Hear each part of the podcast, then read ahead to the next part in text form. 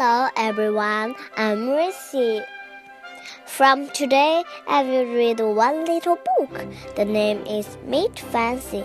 Every day, I will tell you a little story about Fancy Nancy. Are you ready? Now let's look at the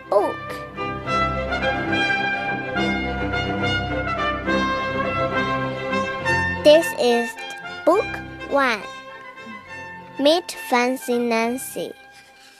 I'm Fancy Nancy. I dream about being fancy all day. Miss Glass is my teacher.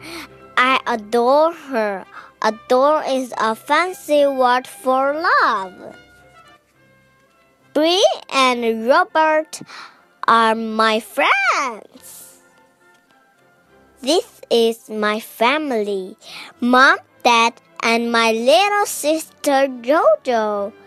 We bake together. I love fancy cupcakes most of all. My dog Frenchie loves fancy cupcakes too. The end. Thank you.